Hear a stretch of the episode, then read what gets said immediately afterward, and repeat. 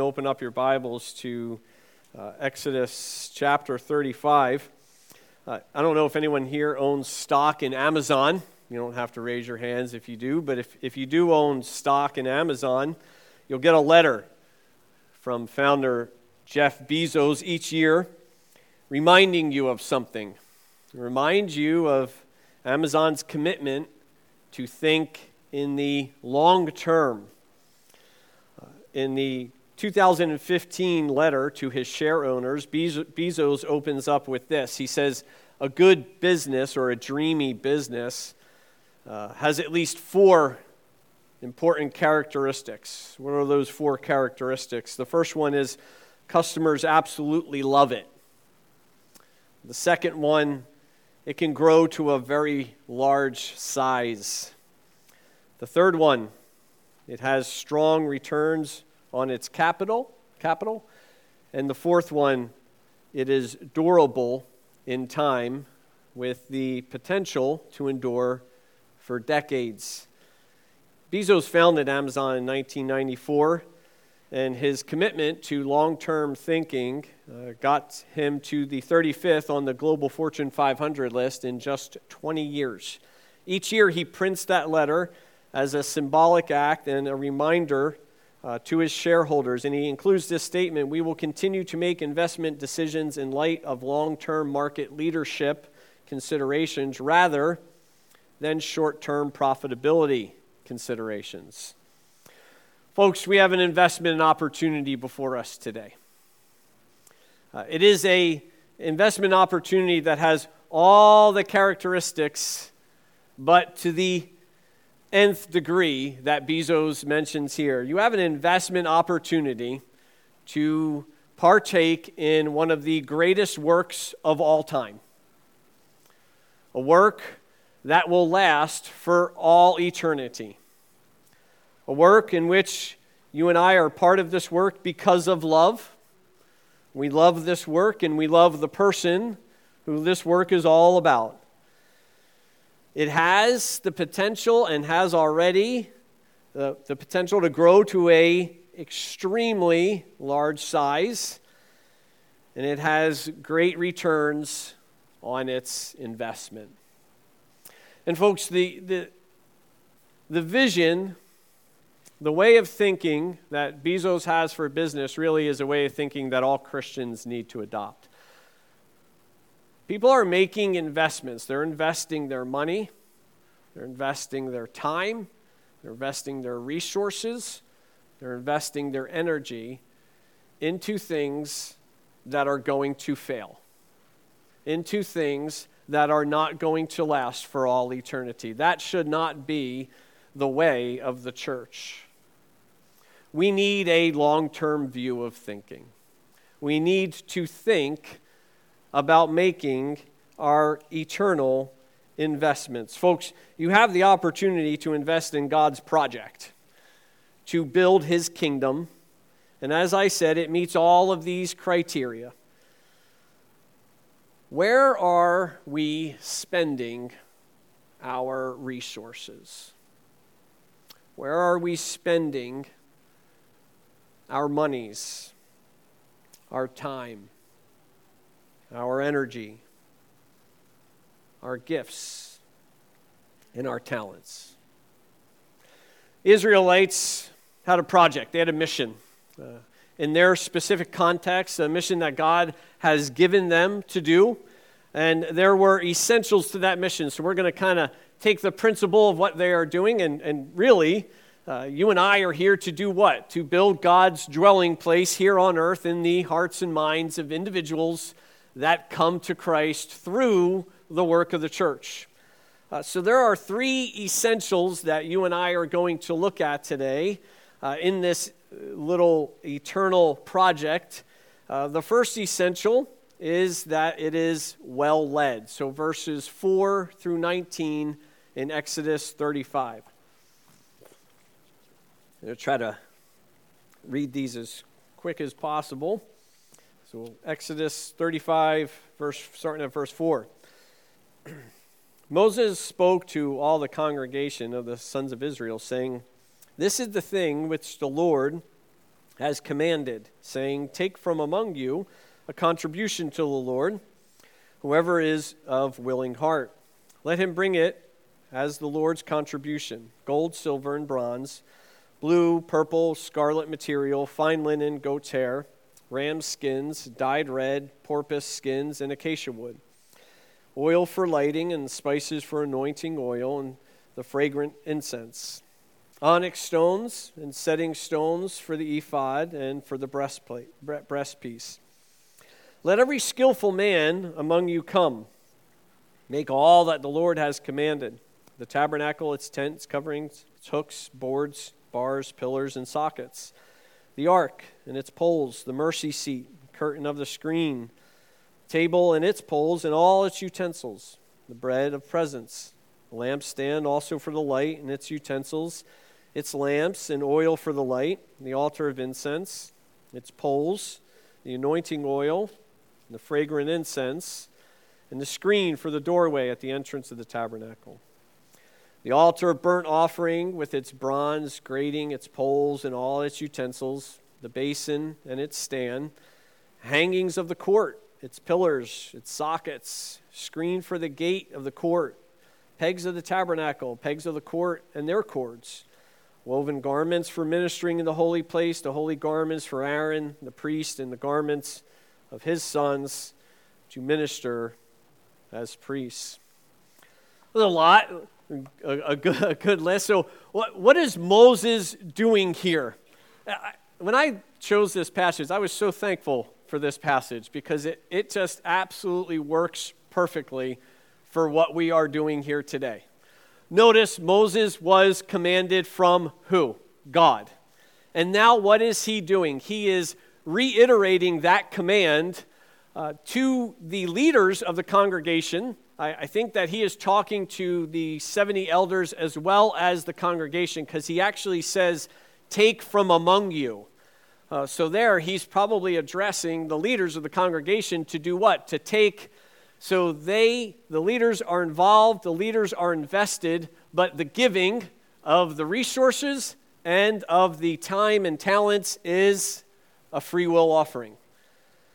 So good leadership is going to reiterate the command and the mission of the congregation at hand. George Brinton McClellan was appointed the commander of the army of the Potomac in 1861. I'm sure you've heard of McClellan. And general in chief later on that year. In March of 1862, he was removed as the general chief while he was away from Washington as part of the Peninsula Campaign. On November 5th, 1862, he was removed from the commander of the Army of the Potomac. Why? Although McClellan was popular with the troops under his command, who called him Little Mac, he had vocal critics in the Republican controlled Congress, including President Lincoln. President Lincoln didn't like his leadership at all. As a matter of fact, he had become increasingly frustrated with McClellan's delays in pursuing the enemy. In the later months of 1862, President Abraham Lincoln was angered by McClellan's inactivity despite his superiority in numbers over the Confederate forces. He wrote a general letter that he knew McClellan would read. This is what he wrote. It's just one sentence. If General McClellan does not want to use the army, I would like to borrow it for a time, provided I could see how I could make it do something. Folks, an army is only as good as its leadership over it. If the leaders are inactive, if the leaders are not behind a vision, or the mission that God has given them, then guess what? It's all going to far, fall apart. We see here that Moses reiterates the command. We see here that it is a command given to the leadership of the congregations. Good leaders are invested in the mission of the church, and good leaders are going to remind us of what we need to do.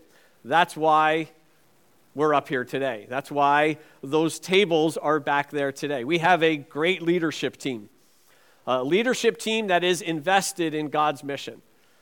So, my job, their job, and the leaders within the work groups, we're here to remind you of something. We have a mission to do, don't we? church is not just about us coming to get.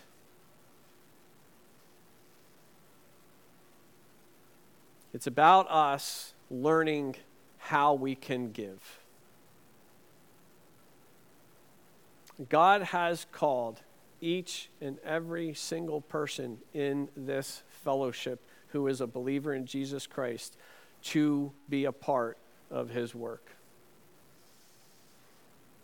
We have a general mission. Where's a good place to find that? Matthew 28, right? That mission is to do what? Make disciples. This is one of the last things Jesus says. Make disciples. You have a job to do. Build the church. Now, granted, Jesus is going to build the church, and the gates of hell will not prevail against us. How does Jesus build the church? I'm looking at it. Using each and every single one of us.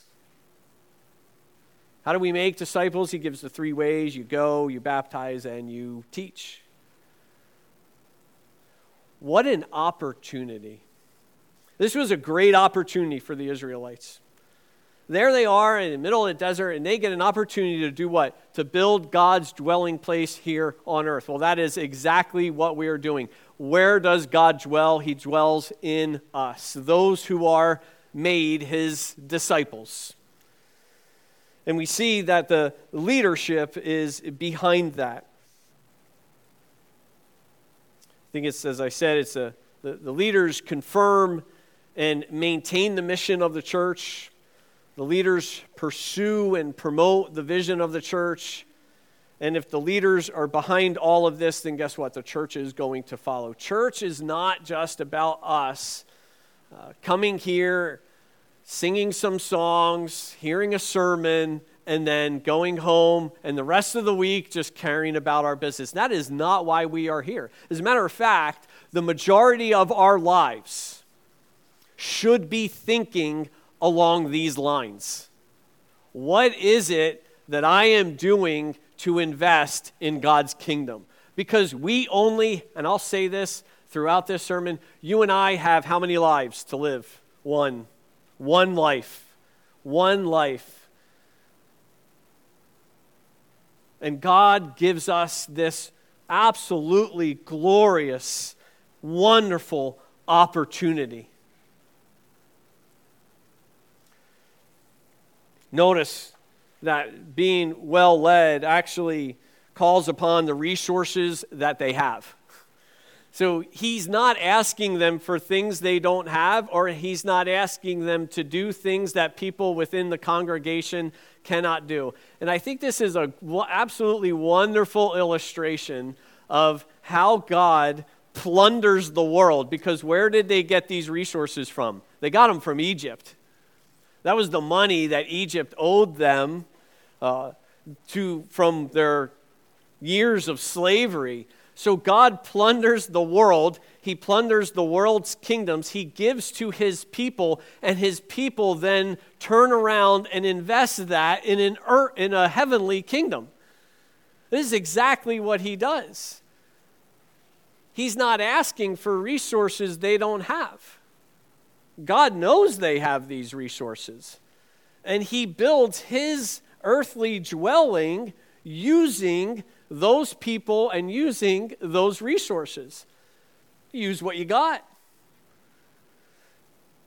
What's an example of uh, using what we got? And actually, this kind of leads into the, the next uh, part of, of being well led or the leaders being invested is that vision, that mission needs to be clearly communicated. Notice how Moses breaks down everything that is needed and what it's needed for, doesn't he? He communicates the tabernacle and he says, hey, this is what we need. This is what we need it for. Here's what it's going to look like. So, one of the aspects of, of using what we have is, folks, have you, have you walked out back there? A pretty big field, isn't it? What do you see out there? That's a resource. And this is just part of the vision that we have for how you and I can utilize the resources that God has given us to make disciples in this community. Because if you see some of these things, then guess what? You're going to have people come from this community right in our backyard. Do you see a basketball court? If we did two new nets outside, you know how many you know how many kids would be here? If we, we lit that basketball court up at night? How about a walking path? Because there's a walking path already behind there. If we kind of make another one and connect to that path, do you think people are going to come and use that walking path? How about a gazebo or a pavilion so that our wonderful worship team can put on a concert, summer concert for those in our community. Or we can hang out and barbecue and have a bunch of meat nights again. How about a playground? You know, I talked to our neighbor, uh, been talking to our neighbor Mike. He's the guy in the corner. I don't even know where I'm at, right there, somewhere like that. I talk to him all the time. He said, if you guys build a playground there, we will help you with it, and we can guarantee you our kids will come and use that playground. Because he was telling me they got to walk across the street. That's why they put that crosswalk thing up there now, because people were like just flying down. But they walked to the other playground. But he said, You guys build a playground, I guarantee you our kids in this neighborhood would use it. How about a soccer field? I talked to a year, a year and a half ago, talked to the rec committee, and I, I asked her about the soccer field. She said, if you, use a, if you build a soccer field there, there will be, that place will be packed every Saturday night. Or think bigger about a community center. How about a women's shelter? How about a teen center? Who owns all the cattle? He does. And what, I love about this, this is God calls us to do a specific work, to contextualize that work in the area that we are at, right? But it's the general mission that we're aiming towards. Because if we see all of these things, then we see disciples. we have to realize that if God calls us to a certain work, which is make disciples, which He has called us to do, He's gonna provide the resources to do it. We just need to dream big. There are so many possibilities we can do. Is the reason we hired Kevin because it's part of this work. That's where your monies are going. It's the to fund Kevin's salary so that he can think of these ideas and then get you involved to do them. Where are we focusing? Where are we putting our resources towards? Because God has called us to do something, and He has called Galilee Baptist Church in 2022 to make disciples. We need to figure out how we're going to do that, use the resources He has, and then move forward. And if we're going to do that, then that project needs to be well fed. So it needs to be well led and it needs to be well fed. Follow along with me in verses 20 through 29. We're going to end really early today. I'm really excited about that. So you're going to have plenty of time out there. So 20 through 29. Then all the congregation of the sons of Israel departed from Moses' presence. Everyone whose heart stirred him and everyone whose spirit moved him came and brought the Lord's contribution for the work of the tent and meeting and for all its service and for the holy garments. Then all whose hearts moved them, both men and women, came and brought brooches and earrings, signet rings, bracelets, all articles of gold. So did every man who presented an offering of gold to the Lord. Every man who had in his possession blue and purple and scarlet material and fine linen, goat's hair, ram skins, dyed red, and porpoise skins brought them. Everyone who could make a contribution of silver and bronze brought the Lord's contribution. Every man who had in his possession acacia wood for any work of the service brought it. all the skilled women spun with their hands and brought what they had spun in the blue and purple and scarlet material and in fine linen. All the women whose hearts stirred with, with a skill spun the goat's hair. The rulers brought the onyx stones and the stones for setting for the ephod and for the breastpiece, and the spice and oil for the light, and for the anointing oil, for the fragrant incense. The Israelites, all the men and women whose heart moved them to bring material for all the work which the Lord had commanded through Moses to be done, brought a free, will offering to the Lord. God commands the building of his tabernacle. Moses and leaders get behind that, reinforce that to the congregation, and the congregation responds. How many times is the word brought used? Or who had? What they had, they brought. What they had, they brought. And what they brought wasn't junk, was it? talk about Goodwill a lot. When I go to Goodwill, pick around, and I'm actually shocked and surprised at what makes it onto those shelves sometimes. I mean, it is. Um, I wouldn't. I wouldn't put that out for free, and I would just hide some of these things in into the garbage can. There's a lady who actually talks about this problem that people are donating their junk and their trash. Uh, she said they were that people would donate actually like used food containers. So these probably are, yeah, oh yeah, yeah. You want a little, little piece of something someone had? Go to Goodwill, you know, open up that little, you know, Tupperware container, take a good whiff of that. People are donating that stuff, and I think it, it kind of makes people feel better, right? You know, oh, do you do? Yeah, I donate to Goodwill. Just put my sweaty socks in the donation bin. Did you wash? No, I didn't wash them. The, I want them to have the real effect. People are donating trash and their use of junk to Goodwill uh, just so it kind of makes their conscience feel a little better. Yeah, I donate to Goodwill. Uh, folks, I, I feel like that happens sometimes in the church is God gets our leftovers. God gets what's left. And it, it's not just sometimes in our, in our monies or in our resources. Now, before I continue down this path, I want to say this church is an extremely giving church, so I'm recognizing that. But when we look at what is given here, we have to remind ourselves of something. What was given was extremely valuable, it was their best. And we can give our junk and our resources, or we can give what's left over in our time, energies, and talents. I did a fascinating study, and I'm so glad that I did this study because every time I think of the tabernacle, it's going to remind me of this. So there's two principles I want us to see here. So first principle is that what was given was extremely valuable. Uh, so here's, here's the tabernacle. Here, here's the tabernacle here. It consists of the courtyard, of the tent of meeting, the little tent in the middle there, and then the holy of holies, which within the tent of meeting.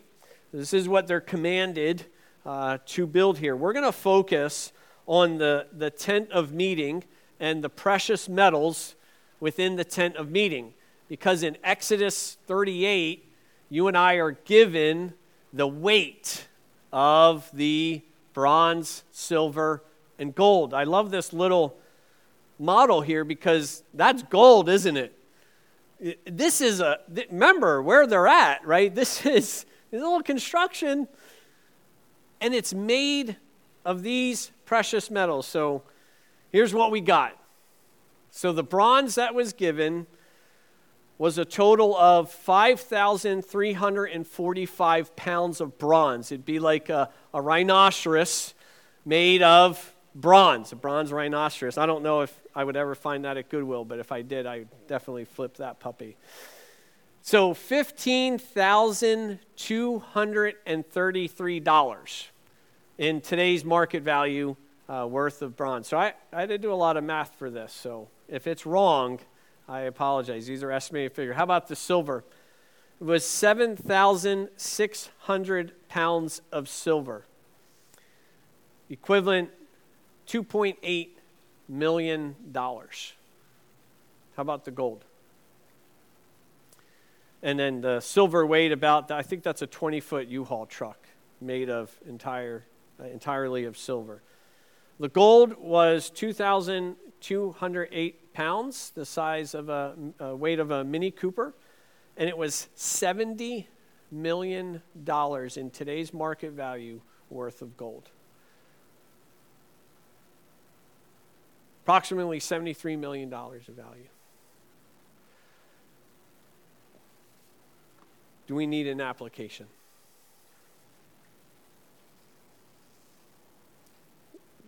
What are we giving to his work? Are we giving our leftovers? This is what those people gave. Because the value of what is given reflects the value of who it's given to, doesn't it? If you and I value God, we're going to give him our best.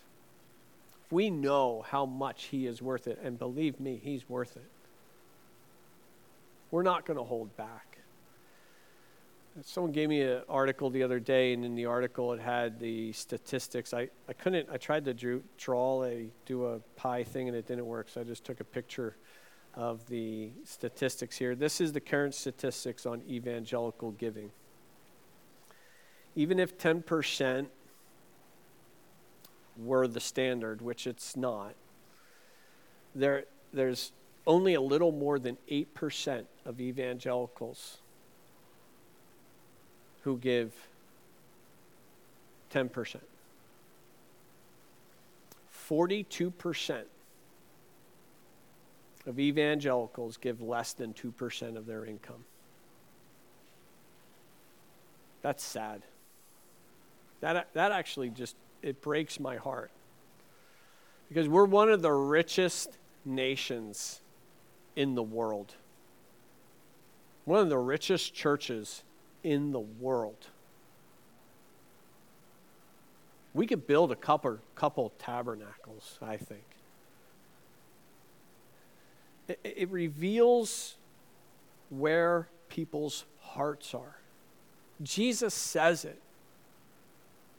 Where your treasure is, guess what? That's where you're going to find your heart as well. If your heart is in his kingdom, if your heart belongs to Him, it's going to show something a little bit different than this, isn't it?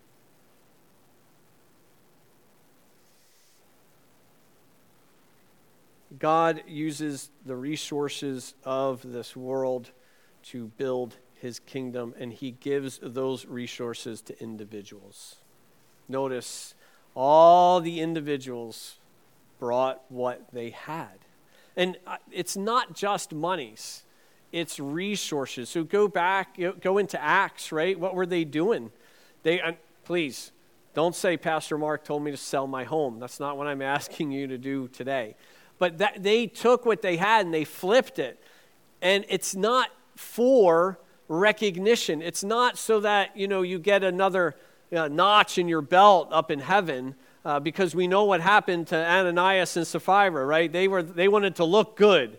So they gave, and they're, they're like, oh, is this all of it? Yeah, and then poof, you're dead. They lied, right? Because they were in it for the wrong reason. It's a motivation of the heart. This is a second principle we see here is that, look, it's all peoples who, they were energized behind this. They wanted to give. They were excited about this. Everyone who had gave. Everyone who had gold gave the gold, the rings, the signet rings. Everyone who had the, the they spun the wool and they gave the, the, the wool and they gave all of these things because they had them and they were energized behind it. They were excited about this project. So much so, Moses has to turn them away, doesn't he? He says, We have enough. What a great problem to have. God stirred in their hearts. They were energized behind it, so much so that he had to stop people from bringing it right in Exodus 36. Jesus speaks to the talents in the New Testament. The New Testament principle is, is a, a principle on talents and stewardship and accountability to what we have. Uh, the New Testament principle on giving is giving according to our means, right? That's the New Testament principle. And we, we only give according to what we have. There's not a, a 10% uh, principle in the New Testament and it's how we give that matters the most. That is what God is. Cons- what, what type of giver does God love? Or what, is it, a, yeah, cheerful giver, right? It's not a, oh man, you know, handing it over. He, he, we, and that reflects our heart. He loves a cheerful, willing, generous giver. Because in the end, it's not a contribution to Galilee. It's a contribution to who? The Lord. That's what it says.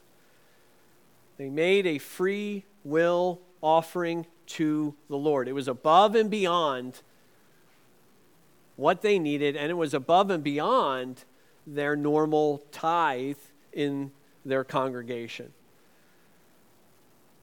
That is who we give to whatever it is we give. It's a gift to Him, it's a response to Him.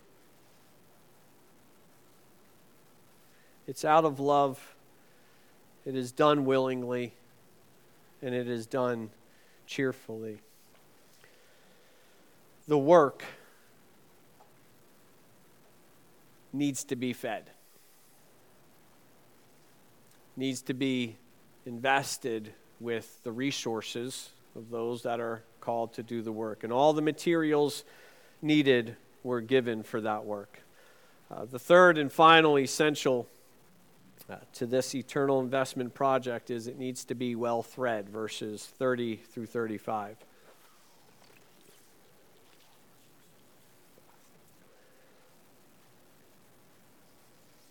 Then Moses said to the sons of Israel, See, the Lord has called by name Bezalel, the son of Uri, the son of Hur, of the tribe of Judah.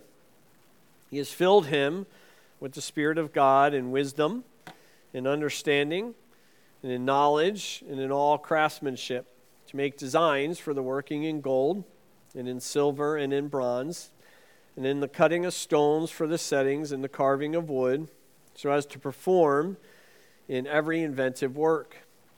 He also put in his heart to teach both he and Oholiab, the son of Ahisamach of the tribe of Dan.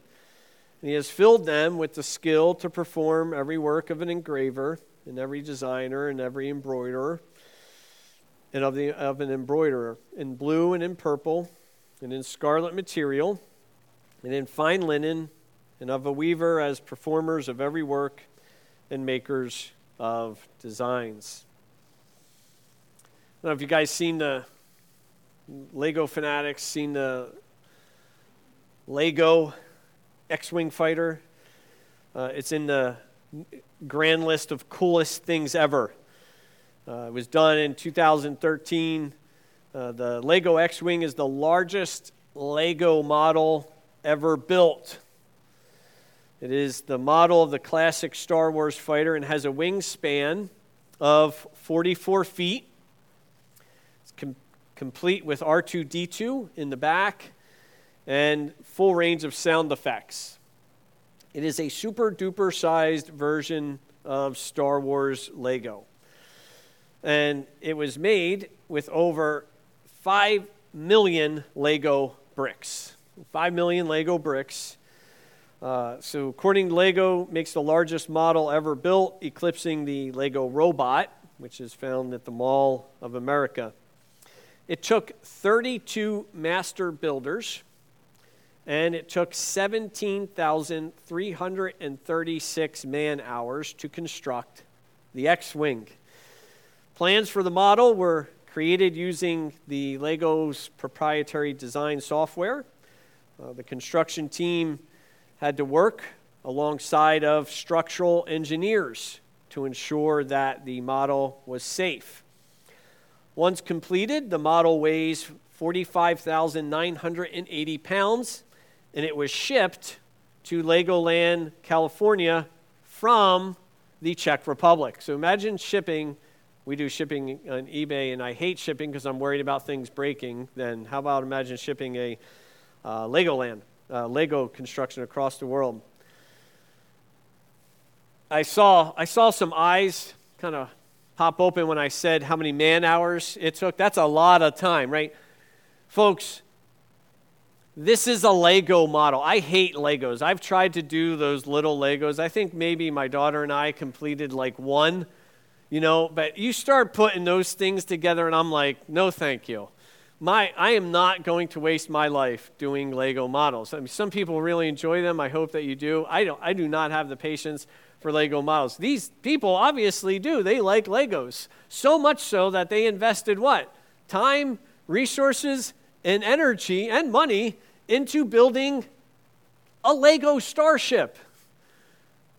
It's amazing. I, I, find it amazing at what people can do. I'm amazed at this when they put their minds to it, right? When they put their minds, their energy, their time, their gifts, and their talents, you, you can do a lot. Folks, this Lego model is going to be destroyed one day. God's kingdom, God's church is not. What are we using our gifts and talents to build? Look at what people can do when they come together with a vision and a project. It's amazing.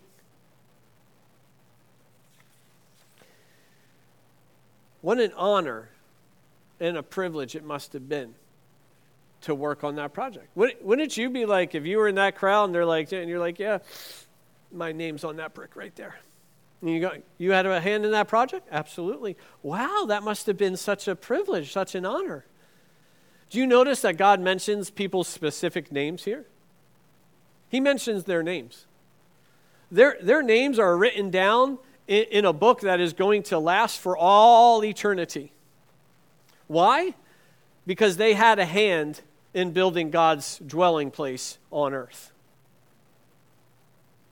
And I think he does that for a reason because they're just and they're not found really throughout the rest of scriptures. These guys' names are found in, in this context uh, because they had a part in building the tabernacle. You and I we have that same opportunity. You know, we're going to get to heaven. I think we'll see this guy Bezalel, Bezalel, Bezalel, however you say his name, and we'll be like, "Hey, you're the guy, you're the dude."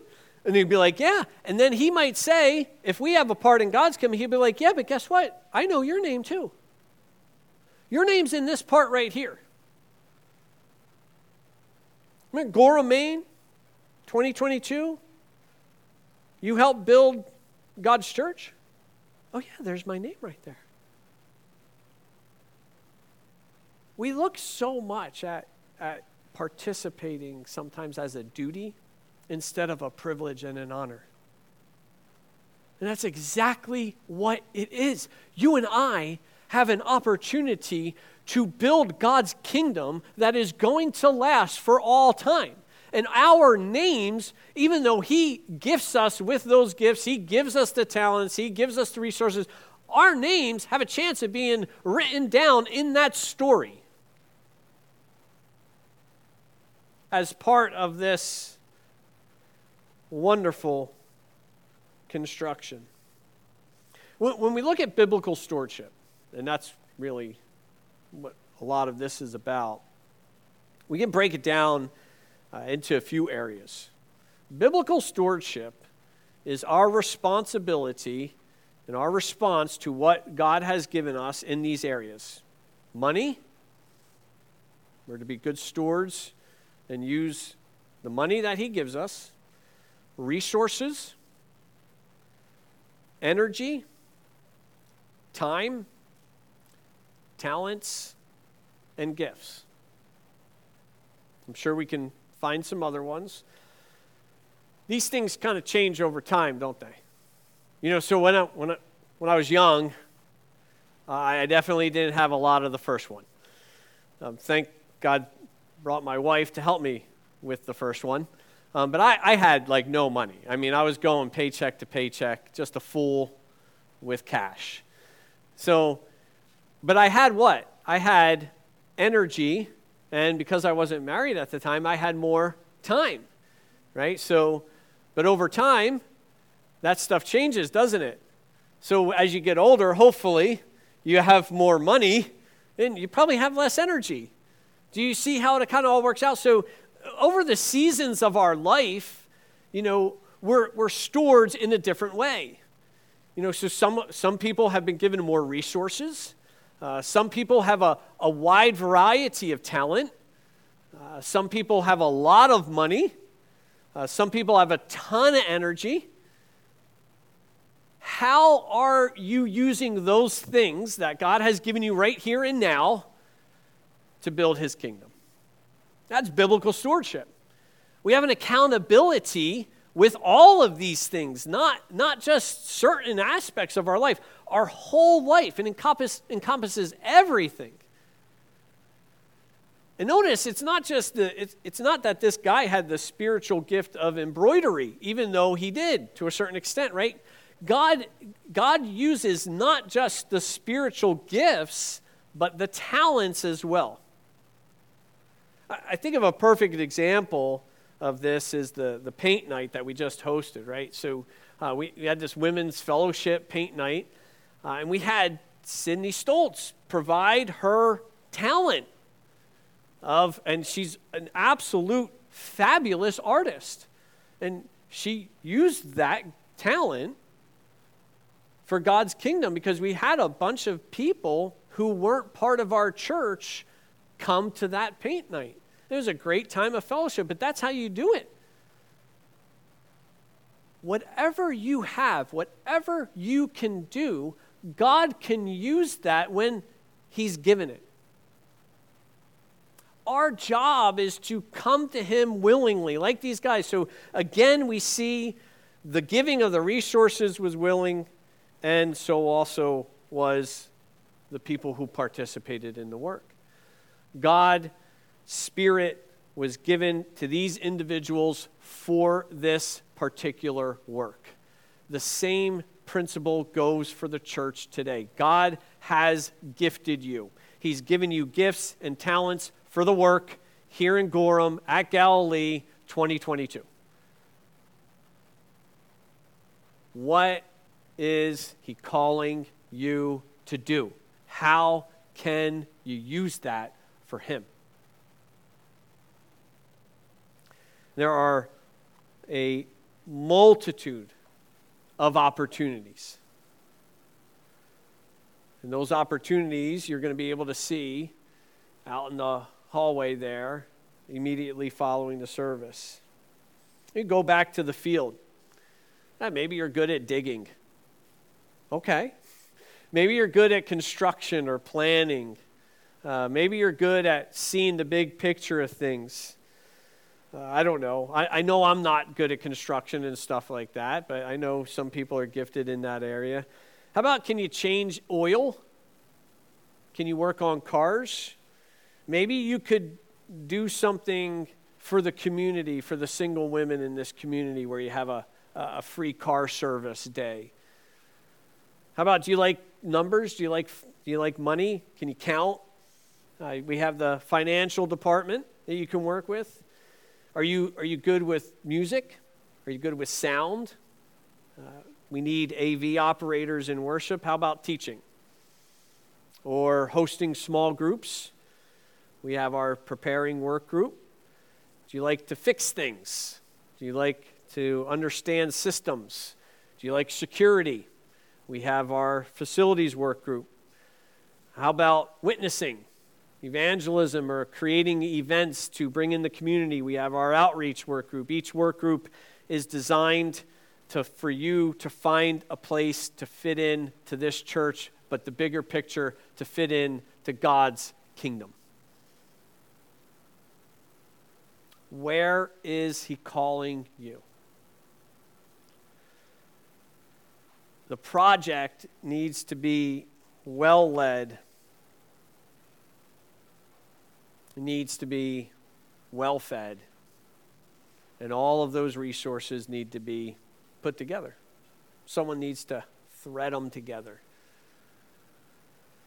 Folks, God's church is constructed when God's people are invested. It's how it works. It's what we're here to do. You and I have a mission. The leadership needs to be invested, the resources need to be invested, and our time and talents need to be invested.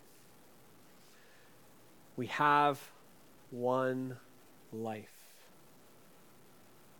Are we investing it in an eternal investment? I'm going to call forth the worship team and the ushers at this time. So we're going to uh, take our offering after uh, I pray. So I'm going to pray for our offering as well. And then immediately following the service, uh, we have all of our tables set outside there. Ask questions. Uh, make sure you read all the information. There's a ton of opportunities for you guys to serve. Uh, so let's pray. Father, we thank you. Thank you for your word to us. Lord, thank you that we have the privilege and honor of serving you in such a wonderful, wonderful work. Lord, help us not to lose sight of that. Lord, help us to take stock in everything that you have given us our money, the resources that we have, the gifts and talents, our time and our energy. Help us to lay that at your feet, all of it. Lord, and guide us. Guide us as individuals and guide us as a church into the work that you would have us do specifically here and now, like Galilee. Lord, we thank you for these offerings that we are about to receive. And Lord, we know that you own it all. It all belongs to you, so we are giving back to you just a portion. But it is a reflection of our hearts. We ask that you would use these offerings to build your church. We pray this in Jesus' name. Amen.